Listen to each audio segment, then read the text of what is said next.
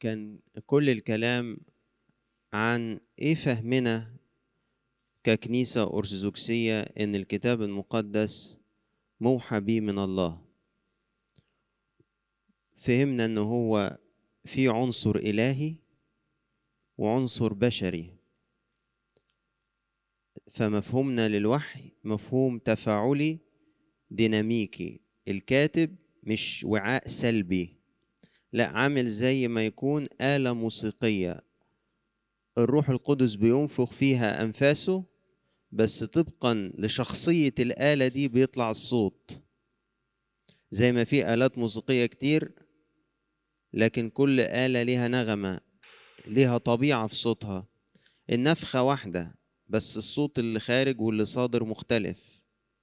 فبهذا الشكل أنفاس الله صدر في صياغات مختلفة وكلمات مختلفة. الكتاب المقدس في ثيابه البشرية مناسب للعصور اللي كتب فيها، لكن احنا مش هينفع نغير الصياغات دي والأسلوب ده، بنحترمها ونحفظها كما هي، حتى لو كان كل ما مر عليها الزمن بتبدو ان هي بسيطة في لغتها او بالعكس صعبة، فاحنا مش هنقدر نغير الصياغات البشرية اللي كتب بيها هذه الأسفار، لكن هنقترب إليها باحترام وتوقير ان دي كلمة الله، ونحفظها لما هو مقدس. احنا مش هندور في الكتاب المقدس على إثبات نظريات علمية، ولا هندور على علوم إنسانية، لكن هندور على خلاص نفوسنا وعلى إجابات لأسئلتنا الوجودية اللي تختص بوجودنا والأمور المختصة بالله. الكلمة التانية النهاردة هي جزئين، جزء دلوقتي وجزء بالليل، عن كيف نقرأ كلمة الله. احنا مؤمنين ان كل الكتاب تنفس بها الله، موحى به من الله ونافع. احنا عايزين نجاوب ازاي هنقرأ كلمة ربنا. هقرأ معاكم بعض الاعداد من انجيل القديس لوقا اصحاح عشرة والآيات من خمسة وعشرين لثمانية وعشرين. إنجيل القديس لوقا أصحاح عشرة والآيات من خمسة وعشرين لثمانية وعشرين. وإذا ناموسي قام يجربه قائلا: يا معلم، ماذا أعمل لأرث الحياة الأبدية؟ فقال له: ما هو مكتوب في الناموس؟ كيف تقرأ؟ فأجاب وقال: تحب الرب إلهك من كل قلبك، من كل نفسك، ومن كل قدرتك، ومن كل فكرك، وقريبك مثل نفسك. فقال له: بالصواب أجبت، افعل هذا فتحيا. ما هو مكتوب في الناموس؟ كيف تقرأ؟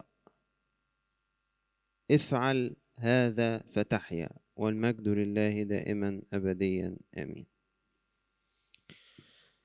آه القصة دي معرفينها مثل السمير الصالح، ده المدخل بتاع المثل، يعني ليه ربنا حكى الحكاية دي. جه واحد ناموسي، يعني ايه؟ يعني شاب متدين كده، دارس للناموس، راجل بتاع كنيسة مش من الشارع، فجه بيسأل المعلم: أعمل إيه عشان أرث الحياة الأبدية؟ راح قال: اعمل اللي في الناموس، ما هو مكتوب في الناموس. وراح قال له إيه؟ كيف تقرأ؟ أنت بتقرأ إزاي؟ أنت بتقرأ إزاي؟ الناموس ده بتقرأ إزاي؟ قال له كده. قال له: ماذا أفعل لأرث الحياة الأبدية؟ قال له: ما هو مكتوب في الناموس. بعدين قال له: كيف تقرأ؟ أنت بتقرأ إزاي؟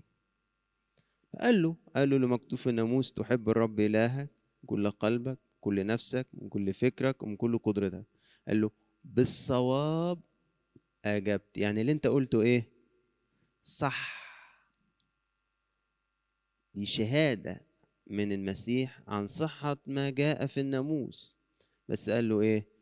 افعل هذا فتحيا. يعني برافو عليك، اللي أنت قلته صح، اعمله هتحيا، هترث الحياة الأبدية. عشان كده النهاردة عايزين نشوف من وجهة نظر أرثوذكسية، لأن أنتوا هتفهموا ليه أنا بقول أرثوذكسية لما نكمل مع بعض. شايفين إزاي يتقرأ الكتاب المقدس؟ يتقرأ إزاي؟ الحقيقة في الخلوة دي بنستعرض ست أبعاد لقراءة الكتاب المقدس، وست أبعاد ده رقم كبير، ومتساب ستة ليه مش سبعة؟ عشان نقول إنه لسه مش كامل، ده ممكن تلاقوا أبعاد تانية تضيفوها. يعني لو كان سبعة كنا نقول عليه رقم إيه؟ الكمال. فإحنا كأننا بنقول هم السبع أبعاد دول مفيش تاني، لكن لما بنقول دول ستة معناهم إن هم إيه؟ ناقصين. يعني أنت ممكن تلاقي كمان بعد تضيفه على اللي إحنا هنقوله. فعلى مدار الصبح والليل هنمر على الست أبعاد دول، مش بمعنى إن أنا هقدر من النهاردة أقرأ الكتاب وفي مخي الست أبعاد دول، لا، بس أنا زي عرفت السكة وهمشي فيها. النهاردة قدرت أقرأ بالطريقة دي وأدوقها، وشوية تانية ضفت عليها البعد ده، وبعد سنة قدرت كمان أحط إيدي على البعد الثالث ده، ويبقى ضمن الطرق والأبعاد اللي أنا بقرأ بيها كلمة الله. إذن ما تفتكرش إنه إحنا بنقول لك كده وفاكرين إن إن الست أبعاد دول هيبقوا في ذهنك وأنت بتقرأ الإنجيل كل يوم، لا، بس إنجاز التعبير دي الخريطة، خليها معاك وكل شوية ارجع لها، وحاول تو انفست، يعني خش في بعد جديد. لو ناقصك بعد من دول جرب إن أنت تبتدي تكتسب أرض في المنطقة دي. إيه الست مناطق دول أو الست أبعاد دول؟ أول حاجة قراءة الكتاب المقدس بروح الاستماع والخضوع، بروح الاستماع والخضوع. في نوعين يتقرأ بيهم الكتاب، أو في نوعين من قراء الكتاب المقدس. نوع وهو بيقرأ يخلي الكلام تحتيه ودماغه فين؟ فوقيه، فهو اللي إنجاز التعبير يحكم على الكلام، يقول لك آه الكلام ده كويس، الكلام ده حلو نعمله، يقول لك الكلام ده مش قد كده، الكلام ده صعب، الكلام ده ما ينفعش اليومين دول. القارئ ده بيعمل ايه؟ هو اللي بيحكم على الكلام. في قارئ تاني لما يجي يقرا الكتاب يحط الكتاب فوق دماغه، يحط الكتاب ايه؟ فوق دماغه من فوق. بمعنى ايه؟ حتى يا رب لو انا مش فاهم الكلام فانا هصلي ان انا اخضع نفسي للكلام، حتى لو شاف يا رب ان الكلام مش ماشي مع المنطق أو صعب عليا إن أنا أعمله، أنا مش هحور في الأمور ومش هقيم الكلام. مش هقول زي زمان مجموعة من اليهود قالوا للمسيح إيه؟ هذا الكلام صعب، من يطيق أن يسمعه؟ وراحوا سابوه مشيوا. الكلام ده صعب، الكلام ده ما ينفعش اليومين دول. من الكلمات اللي مشهورة جدا يقول لك اللي يا جماعة الكلام اللي في الإنجيل ده ما ينفعش للزمن اللي احنا فيه، الكلام ده مش بتاع اليومين دول، الكلام ده بتاع القرن الرابع الميلادي و... وايام تلاميذ المسيح، ده مش بتاع اليومين دول. او في بالعكس بقى اللي الكلام من العلم بتاعه بيستخف بيه، يقول لك ايه الكلام الجهل ده؟ هنا الشخص بيحط الكلام تحت راسه. لكن النوع التاني اللي احنا عايزين نكون منه القارئ اللي يحط الكتاب فوق راسه.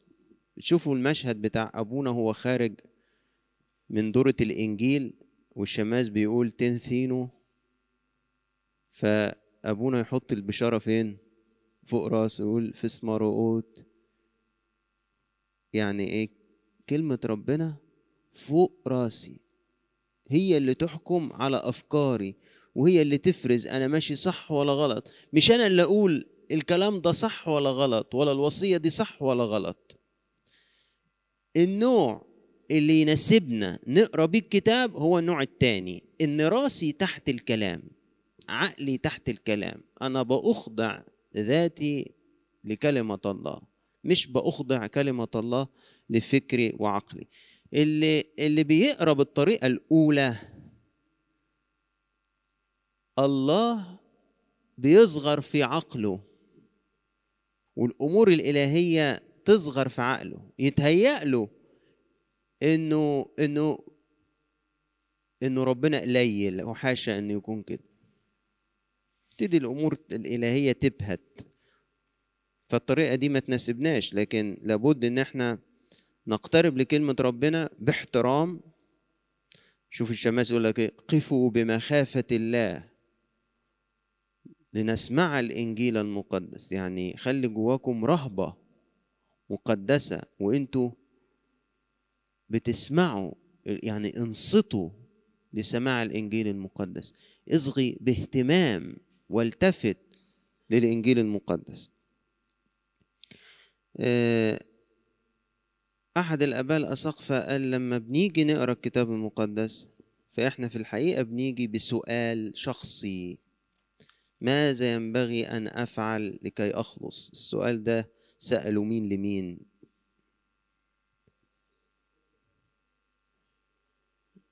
آه. آه. يا سيدي ماذا ينبغي أن أفعل لكي أخلص؟ سجان فيلبي لما سأل بولس وسيلة في السجن لما فكت القيود، وبولس قال له اوعى تعمل حاجة كلنا إيه موجودين، فجاب نور ودخل، فقالهم يا سيدي ماذا ينبغي أن أفعل لكي أخلص؟ المفروض لما أجي أقرأ الكتاب أعمل زي الشاب ده وأعمل زي سجان فيلبي، قل لي يا رب أعمل إيه عشان أخلص؟ أنا مش داخل أقرأ عشان أحضر وعظة أقولها، لا، أنا داخل أقرأ الكلام عشان أخد من ربنا حاجة أخلص بيها، أعيش بيها. عايز أقول لكم إن حتى العبارة دي مشهورة في الأدب الرهباني. لما اللي منكم بيقرأ كتب أدب رهباني شائع فيها يقول لك إيه؟ سأل أخ شيخا قل لي كلمة لأخلص بها. قل لي إيه؟ قل لي كلمة عشان أخلص بيها، مش أتفلسف بيها، مش أقعد أجادل بيها. مش إحنا في عصر شبه شوية عصر الفلسفات اليونانية، اللي هو نحب الحكا، نحب نسمع ما هو جديد زي اللي موجود في أعمال سبعتاشر كده، نحب نسمع الموضة في الكلام إيه اللي ومن دول ونحكي فيها ونعيد ونزيد. الأرثوذكسية تقول لك لما تروح للكتاب ما تروحلوش بالتوجه ده، روح بتوجه قل لي كلمة لأخلص بها، أعمل إيه عشان أخلص. كتير ما بيبقاش عندنا هذا النوع من الاستماع، بنقرأ وبعد ما بنقرأ مش بنهدى، لا، بنقرأ ونقفل ونمشي. صح؟ مش كتير بنعمل كده؟ يقول لك هقرأ كتاب مقدس، فأقرأ في خمس دقايق وأقفله وأعمل إيه؟ وأمشي. طب اللي عمل كده يحصل على إجابة؟ يعني غالبا الإجابة هتجيله هيكون هو مشي.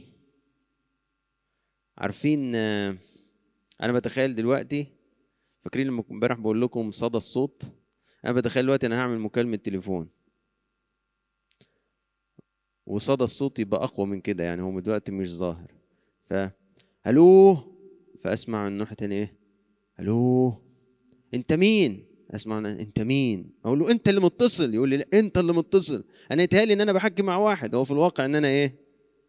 بحكي مع نفسي. إحنا كتير نقرأ الكتاب كده، لو أنا مش بسمع الطرف التاني بيقول إيه، لا، مش مش بهدى، مش بسكت. وكتير قوي أخد الكلام وحوره في اتجاهي أنا بحسب أموري البسيطة خالص، وما استناش أشوف ربنا عايز يقول إيه. يعني أحيانا تشغلنا قضايا بالنسبة لنا كبيرة جدا، بس أنا مش مدرك إن هي بصراحة يعني سطحية جدا جدا جدا. فجأة أقرأ الكتاب المقدس مخي كله مشغول بالقضية السطحية جدا اللي شغلاني، فأول ما أقرأ الآيات أخدها في الاتجاه السطحي اللي عندي وأقعد أحكم مع ربنا فيها. وربنا عايزني كده أهدى، لأنه الكلام ده ليه بعد أعمق من كده بكتير ويختص بقضية أكتر من كده بكتير، ومفروض أنا أنصت. ساعات بنعمل، سامحوني مع احترامي لينا وليكم، زي القصة بتاعت شاول لما كان صموئيل عايز يرسمه أو يدشنه ويقيمه ملكا على إيه؟ على إسرائيل. فكانت تايهة منه إيه؟ الأتن، الحمير تايهة منه. فغلامه قال له ده فيه هنا رجل الله، تعالى نديله قرشين ويشوف لنا المنام كده، يقول لنا فين الحمير دي وبتاع، راحت فين. فربنا قال لصموئيل اللي جاي لك دلوقتي هو ده اللي انا اخترته يملك على الشعب، يلا عشان ايه؟ تقيمه ملك. فشاول رايح لرجل الله اللي عنده ايه؟ كلام الله. عايز ايه من كلام الله؟ فين الحمير؟ ده اللي عايزه من كلام الله. فيجي رجل الله يقول له ما تشغلش بالك بايه؟ بالحمير ده، انت وبيت ابوك اتفتح لكم يعني طاقة الهنا. فيقول له بس اتعب شوف لنا الحمير تاهت فين. يقول له ما تشغلش بالك بالحمير، الحمير رجعت. اقعد بس انا هقول لك كلام. احيان كده اخش على كتاب مقدس بامور أنا عايز أر... أنا نفسي يا رب أشتري كلب، عايز أشتري كلب. قول ما شئتك يا رب نجيب كلب. أصلهم في البيت مثلا معترضين،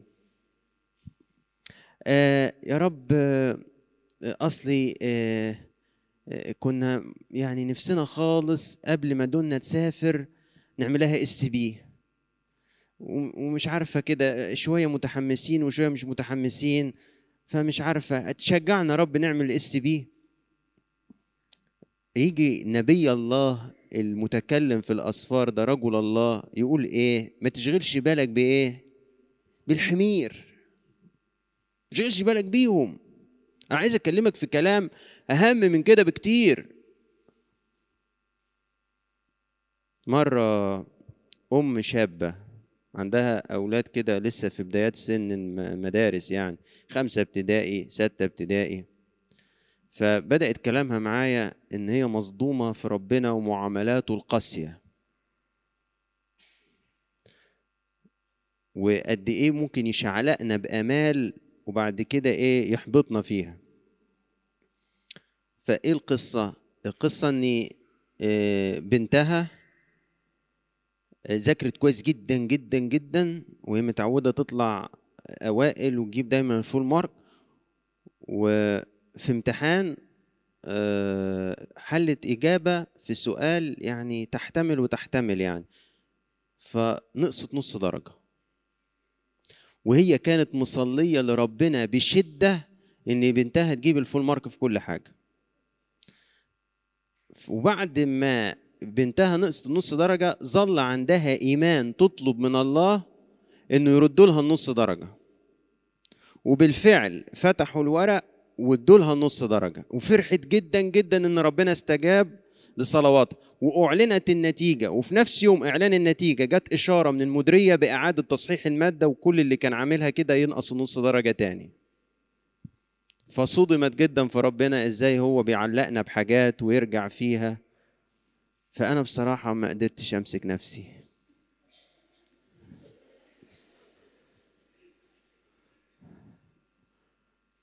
آه قلت لها حضرتك يا مدام مصدومة في ربنا ومعصرة في ربنا، عشان القصة، وقعدتي تطلبي بإيمان من ربنا عشان نص درجة؟ قالت لي آه. قلت لها على فكرة حضرتك الحياة مع الله والتجربة الإنسانية في الحياة أعمق من كده بكتير جدا جدا جدا جدا. هل أنا بخش أقرأ كلمة ربنا بسطحية بدور على أمور تافهة؟ آسف يعني أقول تافهة.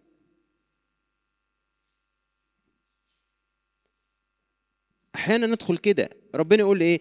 إهدى من فضلك، أنا عايز أكلمك في موضوع تاني، أنا هقول لك آيات ما تاخدهاش على اللي أنت بتفكر فيه، أنا هكلمك في موضوع أهم من كده. ربنا ما ردش عليا. انتوا قلتوا لما تصلوا ربنا هيرد عليك، دخلت صليت وطلبت ربنا ما ردش عليا حاجه. ايوه، ما انت بتكلم ربنا في موضوع هو عايز يقول لك ايه؟ اركن ده شويه، انا هكلمك في موضوع تاني. لازم يكون في استماع، هدوء، سكون. عشان كده انا لما كنت في تدريب صلاه الهزيز لمحت منكم بعضكم ماشي مع بعضه، فكنت اقول له لا، كل واحد لوحده. ايوه، لازم تكون هادي عشان تسمع. المدخل الاول او البعد الاول بعد الاستماع والتفكر في الامور الالهيه والخضوع ليها.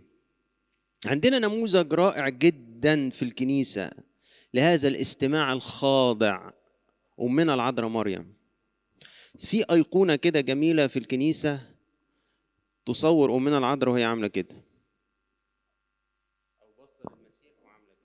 ده بيسموه وضع الصلاة. ايه رفع ايديها دي؟ دي رفع قلبها تستقبل من الله امور معلنة ليها.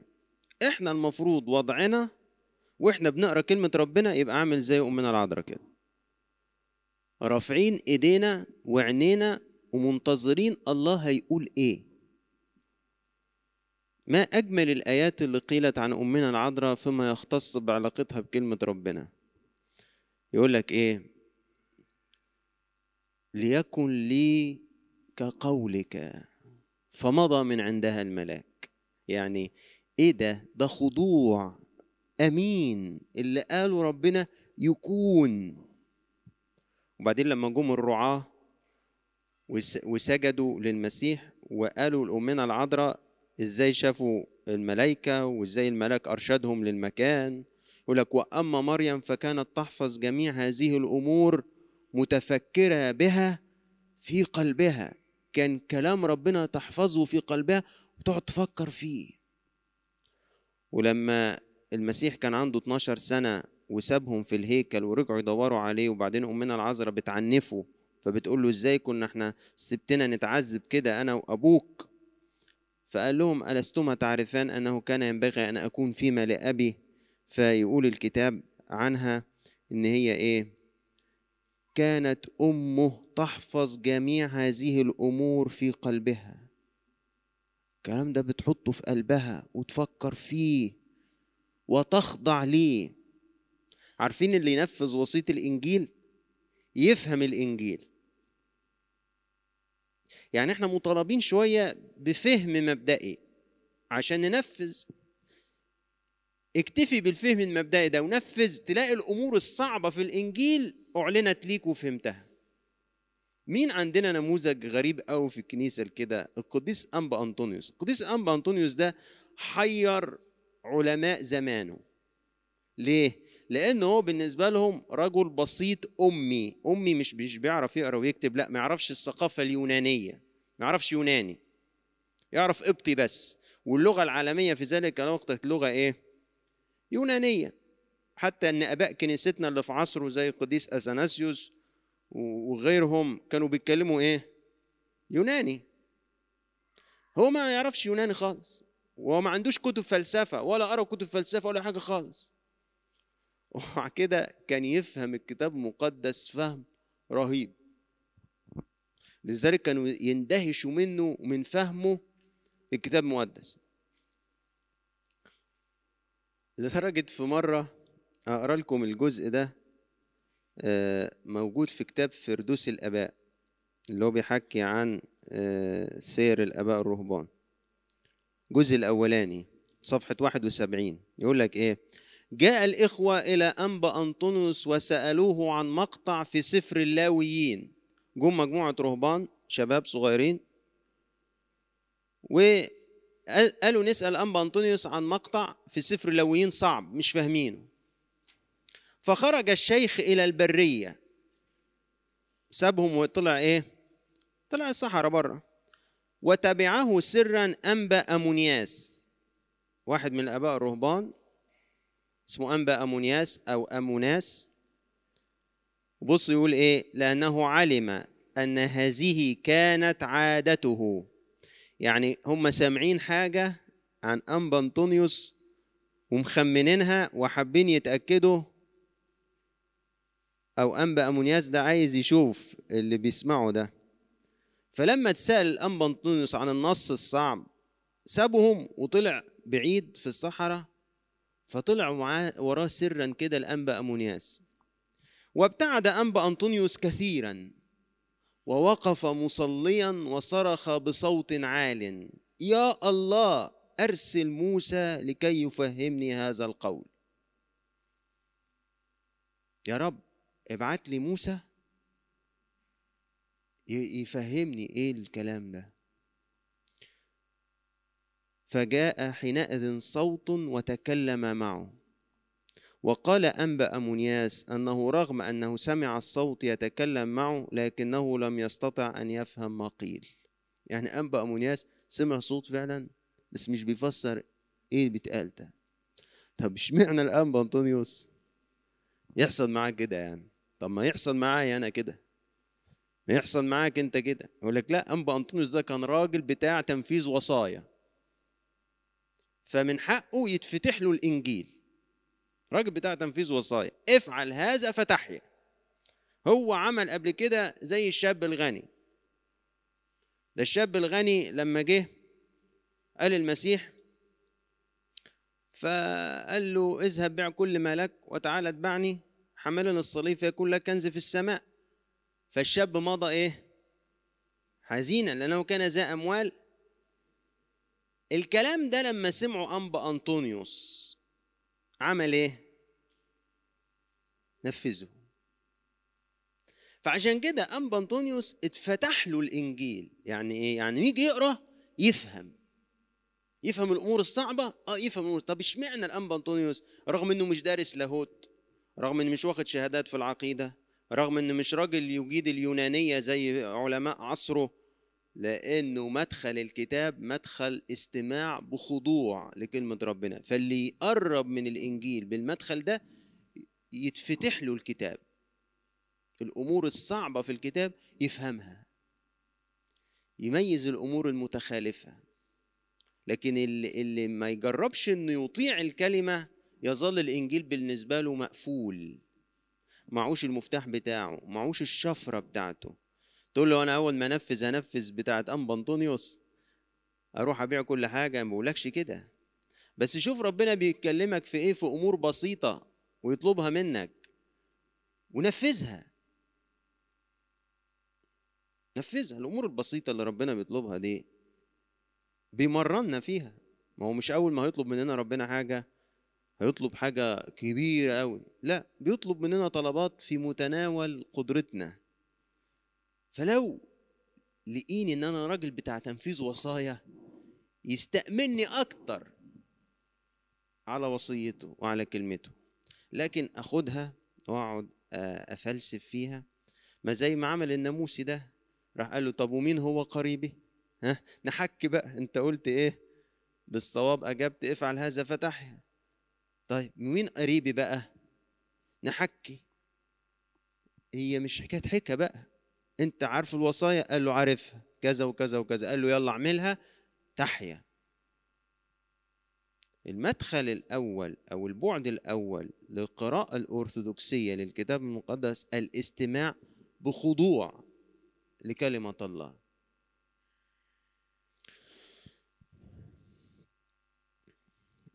آه وده سر قوه الكنيسه الاولى على فكره. ما كانوا على طول ايه مدخلهم للكتاب؟ مدخل الإنجيل بيقول إيه؟ يقول كذا، حاضر نعمل كذا. كلمة ربنا بتقول إيه؟ كذا نعمل كذا. فقدروا يفهموا الإنجيل رغم إنه أنا النهاردة بكل أدوات المعرفة اللي عندي بستصعب حاجات هما كانت بالنسبة لهم سهلة جدا. ليه؟ لأنهم كانوا ناس بتوع تنفيذ وصايا. ساعات ربنا يقول لي حاجة أنا مش قادر أعملها، من فضلك ما تدلوش ظهرك وتمشي زي الشاب الغني مضى حزينا لأنه كان ذا أموال كثيرة. افضل واقف قدام ربنا يوم اتنين أسبوع شهر وأنت بتقول له يا رب وصلتني الرسالة بس أنا محتاج قوة منك عشان أقدر أعمل كذا، لأني مش قادر لوحدي أعمل كذا، لأني محتاج معونة من عندك عشان أقدر أعمل كذا. البعد الأول، وده طبعا كونه موجود في الصدارة فده يدل إن هو أهم واحد. البعد الأول في قراءة الكتاب المقدس القراءة باستماع وخضوع لكلمة الكتاب. البعد الثاني وده ممكن يكون جديد على ودنك شوية والتفاصيل اللي فيه ممكن تكون بتسمعها لأول مرة، قراءة وفهم الكتاب المقدس من خلال الكنيسة. وعشان كده الأبعاد دي اسمها إيه؟ دي الرؤية الأرثوذكسية لإزاي نقرأ الكتاب. يعني ممكن الكلام اللي هيتقال دلوقتي ما تلاقوهوش مثلا في وعظة أخرى لكنيسة تانية، مش هيكون عنده البعد ده، مش هيقوله، لكن إحنا لازم نقوله لأنه مهم جدا. بنقرأ الكتاب وبنفهم الكتاب من خلال الكنيسة. القديس أغسطينوس ليه قول ممكن بالنسبة لك أنت يعني تحسه لأ صعب الكلام ده، يقول إيه؟ أما من جهتي فأنا لا أؤمن بالإنجيل إلا كما يوجهني إليه سلطان الكنيسة. أنا لا أؤمن بالإنجيل إلا كما يوجهني إليه سلطان الكنيسة. يعني لو اديتني نسخة قلت لي ده الكتاب المقدس هروح أسأل الكنيسة أقول لهم ده الكتاب المقدس، إن قالوا لي أيوه هو أقول لهم ماشي خلاص ده هو ده، إن قالوا لي لأ ده الترجمة دي مش مظبوطة، الترجمة دي مش مظبوطة، ده مش الكتاب المقدس. إن قالوا لي النص ده بيتشرح بالطريقة دي ومعناه كذا أروح أسأل الكنيسة هو أنتوا فهمتوا النص ده كذا؟ يقولوا لي أيوه النص ده معناه كذا، أيوه خلاص النص ده معناه كذا. لا النص ده مش بيتفسر بالطريقة دي، مش معناه كذا. أبي أعظم مني مش معناها إن الأب أعظم من الابن في الجوهر. الله ده هم بيقولوا كده والآية ظاهرها بيقول كده، لا ده مش معناها. ده معناها إن تجسد الابن حقيقي، إخلاقه حقيقي، هكذا فهمت الكنيسة. أقول آه لا يبقى الشرح ده غلط. أنا لا أؤمن بالإنجيل إلا كما يوجهني إلى سلطان الكنيسة. آه ليه بنقول كده؟ لأنه آه عايز أقول لكم كده سطر برضه هيبقى جديد على أغلبنا. الكتب المقدسة شرحها يتبني على قانون الإيمان.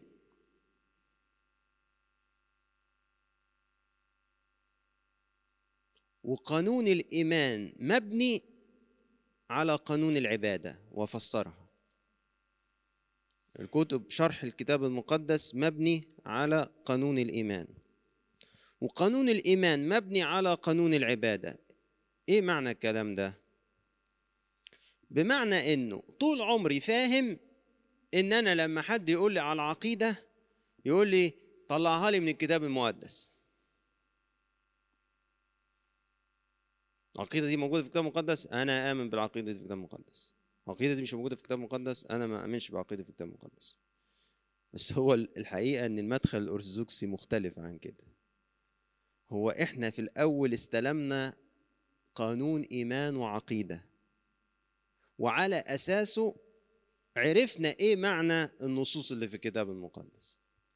لأنه لو عكستها خد بالك الهرطقة طول عمرهم من زمان ولحد النهاردة بيستندوا في هرطقتهم على إيه؟ على آيات من الكتاب المقدس.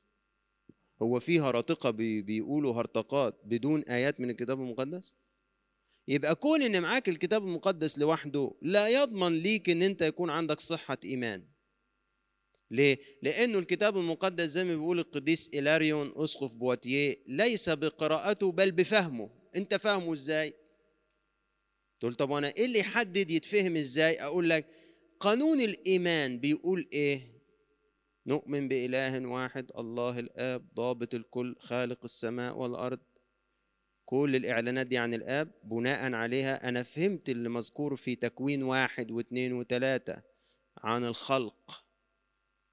تقولي بس ما هو قانون الإيمان واخد حاجات من الكتاب. أقول لك أيوه طبعا، ما هو مستند على الكتاب، بس هو اللي يديني الدليل إزاي أفهم الكتاب، لأنه الكتاب لوحده لو خدته بعيد عن الكنيسة طلع منه هرطقات بالكوم، لدرجة ان العلامة ترتليان في القرن الثاني او الثالث الميلادي كان رأيه المتعصب انه لا يصح للهراطقة ان يقرأوا الكتاب، لان الكتاب لا يخصهم، الكتاب هو كتاب الكنيسة. انت انت انت آرائك خرطوقية، انت اساسا مش من حقك تقرأ الكتاب. ليه؟ لانه الكتاب ده كتاب الكنيسة، انت مش من الكنيسة، ما ينفعش تقراه. الكتاب ده كتاب الكنيسة، كتب بواسطة أناس من الكنيسة موجها لأناس من الكنيسة. يعني نقول رسالة معلمنا بولس الرسول إلى أهل أفسس. مين معلمنا بولس الرسول ده؟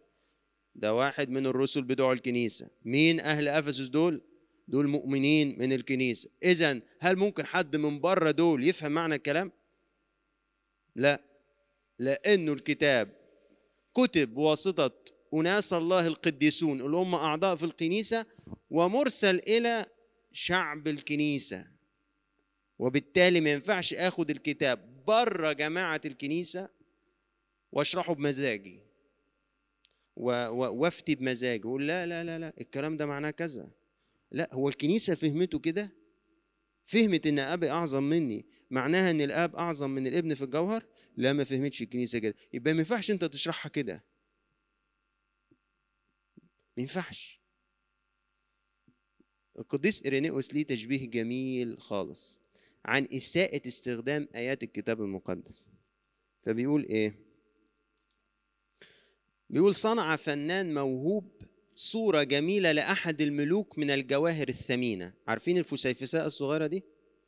الحلوة دي الجميلة؟ جه فنان موهوب وراح رسم صورة الملك بقطع فسيفساء جميلة كده. فراح جه شخص آخر فك الحجارة دي وأعاد ترتيبها بطريقة أخرى، طلع منها صورة كلب أو ثعلب من نفس إيه؟ الفسيفساء. ثم زعم أن هذه الصورة هي الصورة الأصلية التي صنعها الفنان الأول. يعني مش المشكلة بس إن هو غير ترتيب القطع فطلع صورة مختلفة، لأ ده مصر إن لأ دي هي دي الصورة الأصلية. فقال الهراطقة عملوا كده، خدوا آيات من الكتاب خرجوها بره القصد بتاعها وطلعوا بنتيجة تانية خالص، ومصرين إن هو ده الأصل لمجرد إنهم استخدموا نفس الفسيفساء معتقدين إنه كده ده نتيجة مظبوطة، لأن أنا ما جبتش حاجة من بره، ما دي قطع الفسيفساء اللي كانت موجودة، أنا ما جبتش من بره. زي بالظبط الهراطقة ياخدوا آيات من الكتاب المقدس ويستنتجوا عقيدة جديدة، يقول لك الله مكتوب في الكتاب كذا. لا، مش مكتوب في الكتاب كذا وخلاص، أنت معكش النموذج الأصلي، أنت بترسم نموذج على هواك. طب فين النموذج الأصلي؟ يقول لك في الكنيسة، في إيمان الكنيسة، في عقيدة الكنيسة، في عبادة الكنيسة، النموذج الأصلي اللي بناء عليه أعرف قطع الفسيفساء دي تتحط بأنه ترتيب. لكن أنا أي ترتيب أحطه من دماغي آه هطلع بصورة مختلفة، ولمجرد أني مستخدم نفس القطع هيتهيألي إن ده إيمان مظبوط وأنه الله ما هو موجود في الكتاب كذا. وعشان كده يا جماعة الصراع بتاع تراشق الآيات بين الطوائف لن ينتهي لشيء. يعني يجي زميلك البروتستانت يقول لك اثبت لي من الكتاب سر الاعتراف، اثبت لي من الكتاب ان ده جسد ودم حقيقي، اثبت لي من الكتاب، وانت ايه تقعد تقول ايات وهو يقعدوا ايه يقول ايات، انت تقول ايات وهو ايه يقول ايات، وفي الاخر كل واحد بيمشي ولا تقتنع ولا ده ايه اقتنع، لانه الكتاب مش هيشرح نفسه. الكتاب مشروح في جماعة المؤمنين. الكنيسة الأولى مارست إيه؟ عاشت إزاي؟ فهمت إزاي؟ وده اللي يحدد أفهم الآيات دي إزاي. مش أنا النهاردة أفصل الكتاب عن تاريخه الممتد ألفين سنة وابتدي أشوف هو معنى الآيات اللي ذكرت عن الأفخارستية إيه؟ لا لا لا لا لا لا ده أنت ترجع للكنيسة الأولى من أيام بولس الرسول ورسالته الأولى لكورنثوس وتشوف هو فهمه إزاي الأفخارستية، ولما تلاقيهم انهم كانوا بيمارسوها انها جسد ودم حقيقي تقبل انت ان معنى الايات دي انها جسد ودم حقيقي. اذا شرح الاسفار يبنى على قانون الايمان. طب قانون الايمان يا عم ده ده جه في القرن الرابع ثلاثمائة وخمسة وعشرين ميلادية وثلاثمائة وواحد وثمانين ميلادية، وقبل كده كان في ايه؟ اقول لك كان في قوانين محليه في الكنايس اسمها قانون ايمان المعموديه، صيغ مختصره من قانون الايمان. يعني كان في ايمان بيتسلم؟ ايوه في ايمان بيتسلم طبعا، في ايمان بيتسلم، امال اللي رايح يتعمد ده بيتعمد على اي اساس؟ ففي ايمان بيتسلم محفوظ في الكنيسه. طب وفي ايه تاني؟ وفي اجتماعات عباده بتتم في افخارستيه طول النهار في الكنايس من من من سنة خمسين ميلادية وفي إفخارستية، من سنة أربعين ميلادية وفي إفخارستية. الإفخارستية دي لما كانوا بيجتمعوا يصلوا كانوا بيقولوا إيه؟ واللي كانوا بيقولوه ده هو اللي ينفع نصيغ منه قانون إيمان. يبقى إذا في عبادة، العبادة دي طلعت منها قانون إيمان، قانون الإيمان ده بشرح بيه الأسفار. يبقى في بيز اسمها قانون عبادة، ليتورجية المعمودية بيتقال فيها إيه؟ ليتورجية الإفخارستية بيتقال فيها إيه؟ يطلع من دول قانون إيمان، بالحقيقة نؤمن بإله واحد. طلع فيه قانون إيمان. قانون إيمان ده أعمل بيه؟ أشرح بيه الأسفار، أفهم أنا الأسفار دي تتفهم إزاي. آه الكنيسة الروسية ما زالت محتفظة بنص جميل، لما يجي طفل أو راجل كبير يتعمد يا إما الإشبين يتسأل السؤال ده يا إما الكبير لو هو بيتعمد بنفسه، يقولوا له إيه؟ يقولوا له هل تعترف بأن الكتاب المقدس يجب أن يكون مقبولا ويتم تفسيره في توافق مع الإيمان الذي تم استلامه من الآباء القديسين والذي تتمسك به دائما أمنا الكنيسة الأرثوذكسية المقدسة وسوف تظل تتمسك به؟ بتسأل المعتمد ده اللي جاي يتعمد، بتسأله سؤال، بتقول له هل أنت تعترف بأن الكتاب المقدس ده يجب أن يكون مقبولا؟ أيوه مقبولا. وإيه تاني؟ ويتم تفسيره في توافق مع الإيمان الذي تم استلامه من الآباء القديسين.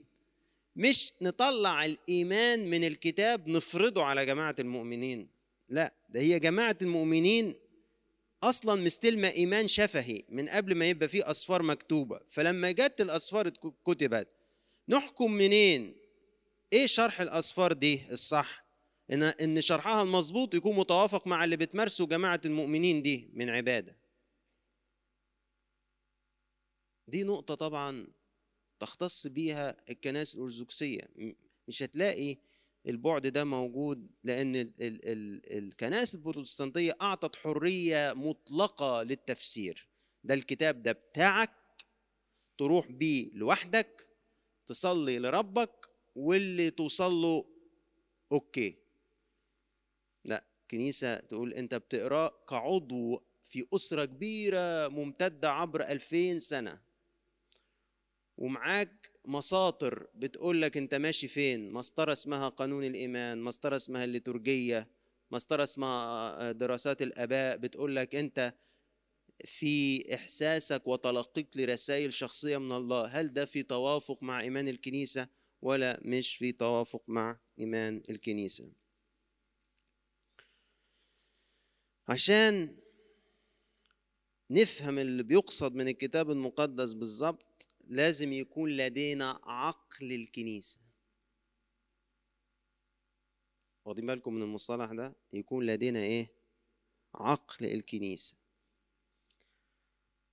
عشان اكتشف عقل الكنيسة ده او يتكون عندي ابدأ منين؟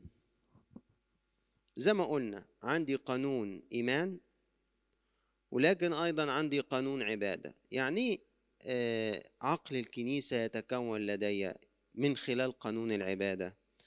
هديكم اكزامبل عملي. يعني النهاردة في مناسبات وأعياد الكنيسة بيتم قراءة فصول كتابية معينة، صح؟ ولا بتخشوا ما بتلاقوش قرايات؟ في قرايات في ليلة أبو غلمسيس الطويلة دي مليانة قرايات، في قداس إيد القيامة مليان قرايات، في قداس الأحد مليان قرايات. القراءات دي ما اتحطتش كده اعتباطا، دي محطوطة عشان تخدم الاحتفال الليتورجي اللي معمول ده. فهناخد مثل دلوقتي واقعي من طقس الكنيسة في مناسبتين، مناسبتين مرتبطين جدا ببعض. الأحد الأول اللي ورا عيد الميلاد، وكان بيتضمن زيارة المجوس للطفل يسوع وهروبه إلى مصر، و احتفال الكنيسة بمجيء العائلة المقدسة لمصر يوم أربعة وعشرين بشمس. هنبص كده بصة سريعة على القرايات وهنشوف ازاي ان من خلال وجود الشواهد دي في المناسبة دي قدرنا نفهم معنى الشواهد. يعني انا عندي شواهد نصوص من الكتاب نتيجة انها وجدت في العيد ده قدرت افهم ليها معنى مختلف غير لو كنت رحت قريتها لوحدية كده مني لدماغي. تعالوا نشوف الاكزامبل ده. الأحد الأول من طوبة، مزمور العشية. أنا واخد لقطات كده، يقول لك: يا جميع الأمم صفقوا بأيديكم، هللوا لله بصوت الابتهاج، لأن رب علي ومرهوب، ملك عظيم على كافة الأرض. حطوا خط تحت: يا جميع الأمم صفقوا بأيديكم. البولس من رومية خمستاشر: وأما الأمم فيمجدون الله من أجل الرحمة كما هو مكتوب، من أجل ذلك سأعترف بك يا رب بين الأمم وأرتل لإسمك. ويقول أيضا: تهللوا أيتها الأمم مع شعبه. ويقول أيضا: سبحوا الرب يا جميع الأمم وامدحوه يا جميع الشعوب. ويقول أيضا إشعياء: سيكون أصل يسى والقائم ليقود الأمم، وعلى اسمه سيكون رجاء الأمم. شوف تكرار كلمة الأمم دي قد إيه. في الإبراكسيس من أعمال أربعتاشر: وأخبر ده عن بولس وبرنابا بكل ما صنع الله معهما، وأنه فتح للأمم باب الإيمان. اجتازوا في فينيقية والسامرة يخبرونهم برجوع الأمم. تعالى في المزمور بتاع القداس: أعلن الرب خلاصه قدام الأمم وكشف عدله لهم. إنجيل القداس: قم وخذ الصبي وأمه واهرب إلى مصر لكي يتم قيل من الرب النبي القائل: مصر دعوت ابني. دي القراية الأولى بتاعة الأحد الأول من طوبة اللي بيالي عيد الميلاد. طيب أربعة وعشرين بشمس اللي هو نفس الموضوع، مجيء العائلة المقدسة لمصر. مزمور العشية يقول لك: فدخل إسرائيل إلى مصر، ويعقوب سكن أرض حام، جعل فيها أقوال آياته وعجائبه في مصر. إنجيل عشية: أرض زبولون وأرض نفتاليم، طريق البحر، جليل الأمم، الشعب الجالس في الظلمة أبصر نورا عظيما، الجالسون في الكورة وظلال الموت أشرق عليهم النور. مزمور باكر: الذي صنع العجائب في مصر في أرض حام. إنجيل باكر: أضع روحي عليه فيخبر الأمم بالحق. البولس: وأنتم أيضا إذ كنتم أموات بزلاتكم وخطاياكم التي سلكتم فيها قبلا حسب ظهر هذا العالم، ونحن أموات بزلاتنا أحيانا مع المسيح، بالنعمة أنتم مخلصون. لذلك اذكروا أنتم أيضا الأمم قبلا في الجسد المدعوون غرلة من المدعو، ختانا مصنوعا باليد في الجسد، أنكم كنتم في ذلك الزمان بدون مسيح، أجنبيين عن سيرة إسرائيل وغرباء عن عهود الموعد، لا رجاء لكم، بلا إله في العالم. ولكن الآن في المسيح يسوع أنتم البعيدين صرتم قريبين بدم المسيح، لأنه هو سلامنا الذي جعل الاثنين واحدا، ونقض حائط السياج المتوسط، وأبطل العداوة بجسده، وبشركم بسلام أنتم البعيدين وبسلام أنتم القريبين. الإبراكسيس موذى الطفل يتربى في مصر ويستدعى ثانية كمخلص ليذهب لمصر، وهو يقول أن نبيا مثلي يقيم لكم الرب من إخوتكم لكم له تسمعون. وإنجيل القداس نفس الإنجيل اللي فات، قم وخذ الصبي وأمه وأهرب إلى مصر. لما يتحط النص بتاع هروب الطفل يسوع ومجيئه إلى مصر في المناسبتين دول وسط كثافة القرايات دي، خلاني أفهم إنه معنى هروب الطفل يسوع لمصر إنه الله أراد يعلن في شخص مصر رجوع الأمم وقبول الأمم. الأمة دي اللي كانت مليانة بعبادات لا نهاية لها، كل منطقة لها إله و و و وكانت في العهد القديم آه ترمز للشر، والفرعون بتاعها يرمز لإبليس. ربنا اختار إنه يهرب إليها عشان من هذا المكان يخاطب الأمم كلها ويعلن احتضانه ليهم وقبوله ليهم ورجوعه ليهم. الكنيسة فهمت النص بتاع هروب المسيح لمصر كده، ودي طريقة فهم خاصة. يعني ايه طريقة فهم خاصة؟ يعني انت لو مسكت النص بتاع انجيل الهروب وازاي ان هيرودس كان عايز يقتل الطفل وبعت المجوس وقال لهم استعلموا، وبعدين بعت يشوف الأطفال من سن سنتين فيما دون وخلافه، والحلم اللي ظهر ليوسف وخد العذراء والطفل يسوع وهربوا لمصر. انت لو جيت تفسره لوحده هتحكي في كل اتجاه يختص بالنص، لكن عمرك ما هيجي في بالك خالص انك تقول ان هذا الامر كان بشكل نبوي لاجل ان يعلن الله قبول الامم. طب ما انا فهمت الكلام ده ازاي؟ فهمته لأنه لقيت النص الكتابي ده محطوط في الاحتفال الليتورجي ده اللي معناه كذا، في حين إن لو أي جامعة أكاديمية أو معهد لاهوت مش كنسي خد النص ده هيقعد يحلل الأصل الأدبي واللغوي لإنجيل الهروب، وهيدرس السياق التاريخي. هل كان فعلا هيرودس ملك على إسرائيل في ذلك الوقت؟ وهل فعلا أرخلاوس تبع هيرودس؟ وهيشوف أسانيد التاريخ هل فعلا هذا النص مظبوط؟ وهل فعلا مجيء العائلة لمصر فيما يثبته تاريخيا ولا هو حادثة رمزية مكتوبة؟ دي الأمور اللي هو هينشغل بيها تماما، لكن مش هيفهم القصد من وراء القصة، هيفقده. القصد ده موجود بس جوه الكنيسة، وعشان كده احنا لو عايزين نفهم الكتاب صح لازم نكون كنسيين. يعني ايه كنسيين؟ يعني نحضر مواسم الكنيسة ونكون حاضرين، ذهنك حاضر، قلبك حاضر، مش الحاضر الغائب. عشان كده يفرق جدا اللي متربي على مواسم الكنيسة. ودي فرصة وقدامي شباب كده ان انا يعني ايه اقول لكم لازم تكونوا حريصين اكتر من كده بكتير، ان انتوا ما تسيبوش الكنيسة في مواسمها. لا تسيبوا قداس الحد خالص، ولا تسيبوا أي موسم كنسي ما تحضروش العبادة بتاعته. ما ينفعش عيد تحتفل بيه من غير الليتورجية بتاعت العيد، ده مش عيد. مهما خدت عيدية وجبت لبس وعملت وتفسحت وخرجت، ما حضرتش القداس بتاع العيد أنت ما عيدتش.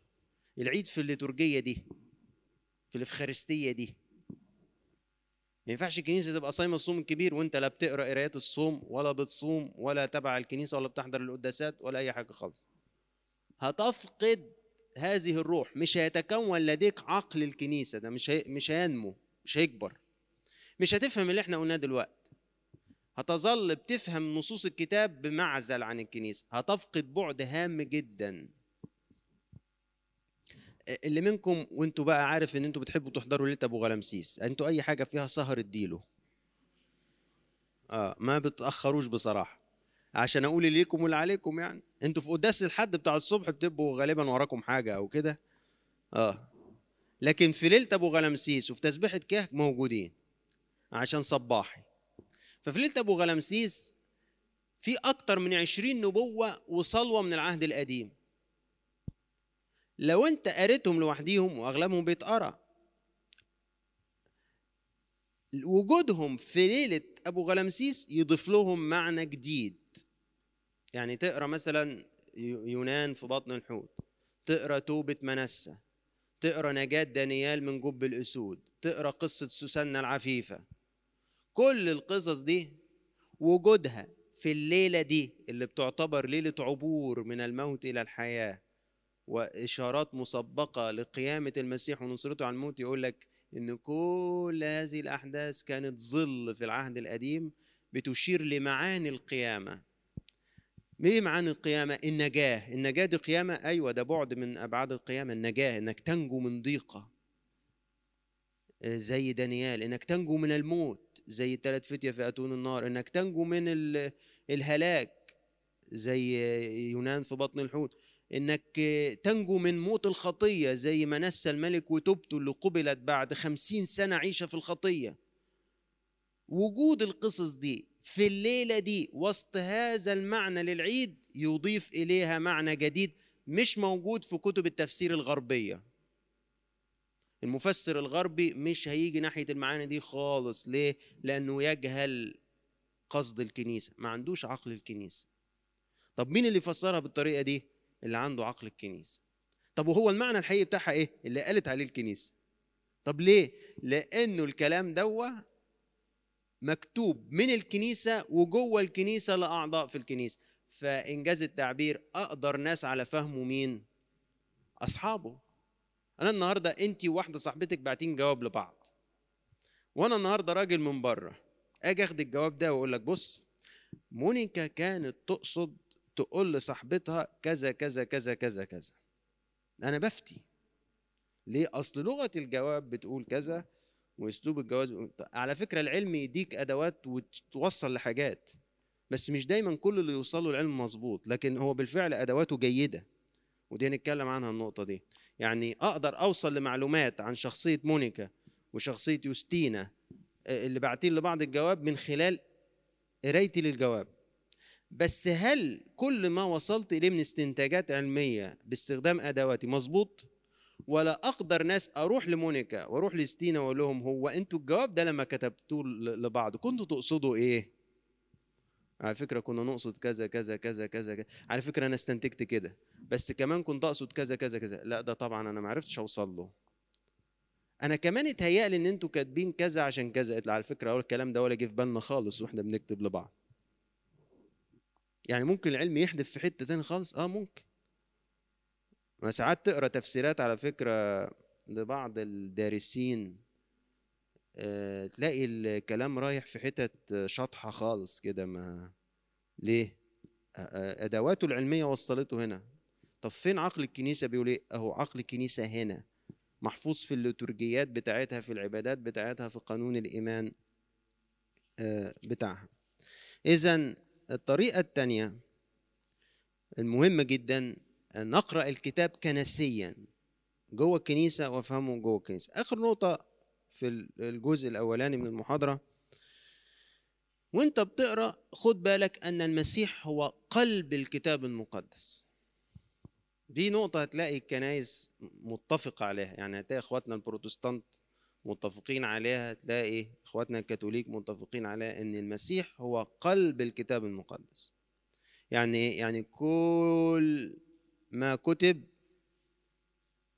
مش هيخرج بره شخص المسيح.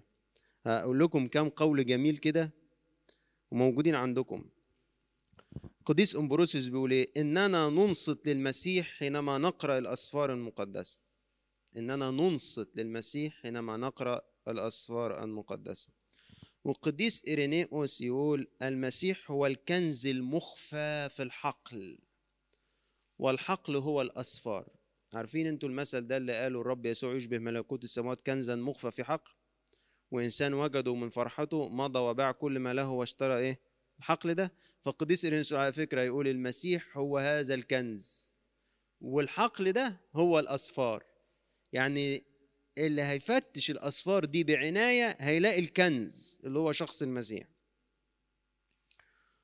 القديس أغسطينوس لازم يدينا حتة كده حلوة، فيقول ايه؟ الكتب المقدسة لم تعد تحوي فيما بعد ما هو ليس صدى للمسيح. الكتب المقدسة لم تعد تحوي فيما بعد ما هو ليس صدى للمسيح. يعني كل اللي هتلاقيه في الكتاب المقدس هو صدى للمسيح، صدى لشخص المسيح، يشير إلى ذبيحة المسيح، يشير إلى تجسد الكلمة، يشير إلى وحدتنا بشخص المسيح، يشير يشير إلى الفداء الكامل اللي صنعه المسيح، يشير كله كله كله كله كله. لم يعد في الكتب المقدسة ما هو ليس صدى للمسيح. وفي لاهوتي في العصر الحديث اسمه الأب ألكسندر شيممن يقول حاجة جميلة كده، يقول إن المسيحي هو الشخص الذي في أي مكان يجد المسيح أينما ينظر ويفرح فيه. المسيحي هو الشخص اللي في أي مكان يعرف يلاقي المسيح ويفرح فيه. بالأولى جدا نقول المسيحي هو الشخص الكتابي اللي يعرف يلاقي المسيح في كل نص في الكتاب ويفرح فيه. طبعا مدرسة الإسكندرية اللاهوتية كانت منحازة بشدة لهذا البعد، عشان كده أحيانا تقرأ التفاسير بتاعة العلامة أوريجينوس والعلامة إكليماندوس وكيرولوس الكبير والقديس أثناسيوس، تلاقي كله يروح ويجي يطلع لك كل أحداث العهد القديم دي إنها رموز وإشارات لشخص المسيح. كل حاجة كل حاجة كل حاجة، كل رقم وكل بلد وكل.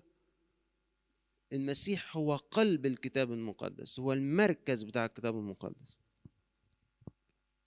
يعني آه على فكرة الفكر ده مش اختراع مش اختراعنا احنا، ده ده حتى العهد الجديد نفسه بيتعامل مع العهد القديم بالطريقة دي. يعني تلاقي القديس بولس الرسول في العبرانيين يتعامل مع شخصية اسمها ملكي صادق، طبعا سمعتوا عنها. ملكي صادق ملك سليم أو ملك شليم في العهد القديم في سفر التكوين، كان واحد من الملوك اللي استقبله إبراهيم بعد ما انتصر على كدر العمر والفريق اللي معاه. فابراهيم رايح ومعاه كل الغنائم ومعاه الانفس وبتاع، فملك سدوم قال له يا عم خلي الفلوس واديني النفوس. ملك سليم بقى راح خد العشور من ابونا ابراهيم وقدم لابونا ابراهيم خبز وخمر. فبولس الرسول في رساله عبرانيين قال لك ايه حكايه ايه حكايه ملك صدق ده؟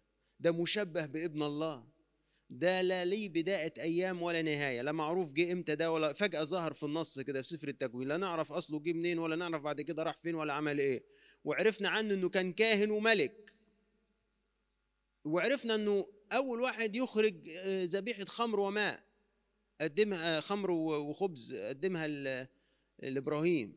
إيه ده إيه ده إيه ده؟ ده مشبه بابن الله. الله، مين اللي عمل كده؟ ده بولس الرسول. فلما تيجي كنيسة اسكندرية تتعامل مع باقي نصوص العهد القديم بالشكل ده، ما عملتش حاجة يعني طفرة، هو كده.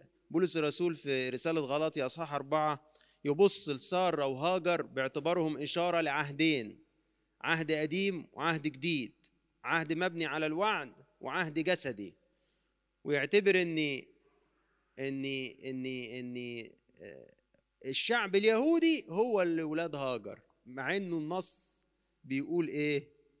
ان اصلا الشعب اسرائيل ده ابناء مين؟ سارة. لكن بحسب الايمان اصبحت الكنيسة العهد الجديد هم اللي اولاد ابراهيم بالايمان وهم اصحاب العهد.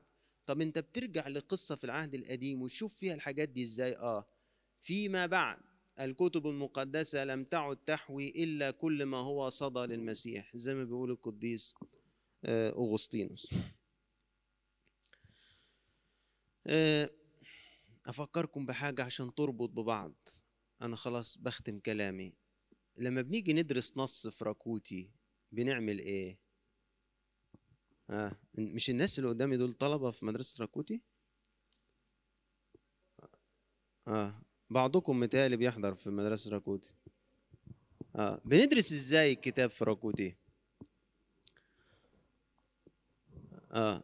بندرس ال ال السياق التاريخي للنص ومعاني كلماته، وبعدين وبنشرح ارتباط النص بالليتورجية، يعني بندور نشوف النص ده جه فين في قرايات الكنيسة،